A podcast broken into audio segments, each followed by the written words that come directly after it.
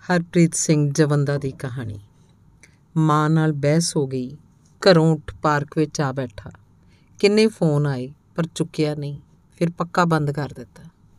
ਉੱਥੇ ਬੈਂਚ ਤੇ ਇੱਕ ਹੋਰ ਮੁੰਡਾ ਵੀ ਬੈਠਾ ਸੀ। ਮੋਟੀ ਜੈਕਟ, ਪਤਲੀ ਜੀਨ, ਜੁਰਾਬਾਂ ਤੋਂ ਬਗੈਰ ਜੁੱਤੀ ਤੇ ਇੱਕ ਬੈਗ ਪੈਕ ਇੱਕ ਦੋ ਵਾਰ ਵੇਖਿਆ, ਫਿਰ ਪੁੱਛ ਲਿਆ, ਤੂੰ ਵੀ ਘਰੋਂ ਲੜ ਕੇ ਆਇਆ ਪਹਿਲੀ ਵਾਰ ਚੁੱਪ ਰਿਹਾ। ਦੁਬਾਰਾ ਪੁੱਛਿਆ ਤੇ ਆਖਣ ਲੱਗਾ, ਕਿਸੇ ਦੀ ਬੇਸਮੈਂਟ 'ਚ ਰਹਿੰਦਾ ਸੀ। ਕਿਰਾਇਆ ਲੇਟ ਹੋ ਗਿਆ।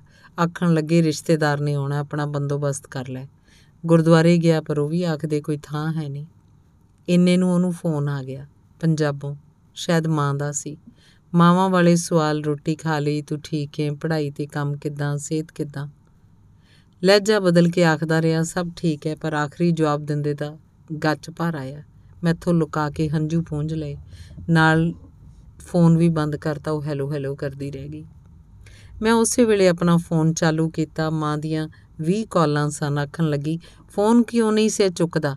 ਅੱਧਾ ਘੰਟਾ ਹੋ ਗਿਆ ਡੈਡੀ ਨੂੰ, ਤੈਨੂੰ ਲੱਭਣ ਗਏ ਨੂੰ। ਕਾਲੀ ਚ ਫੋਨ ਤੇ ਦਵਾਈ ਵੀ ਘਰੇ ਭੁੱਲ ਗਿਆ।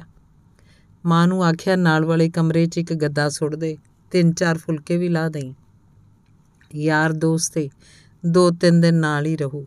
ਤੇ ਫਿਰ ਕਾਲੀ ਨਾਲ ਬੈਗ ਚੁੱਕ ਘਰੇ ਆਪਣੇ ਉਹਨੂੰ ਅੰਦਰ ਨਿੱਗੇ ਥਾਂ ਵਾੜਿਆ ਤੇ ਮੈਂ ਇੱਕ ਵਾਰ ਫੇਰ ਨਿਕਲ ਤੁਰਿਆ ਠੰਡ 'ਚ, ਕਿਸੇ ਦੀ ਭਾਲ 'ਚ। ਮਤੇ ਮੈਨੂੰ ਲੱਭਣ ਗਿਆ ਕੋਈ ਖੁਦ ਹੀ ਨਾ ਗਵਾਚ ਜਾਏ।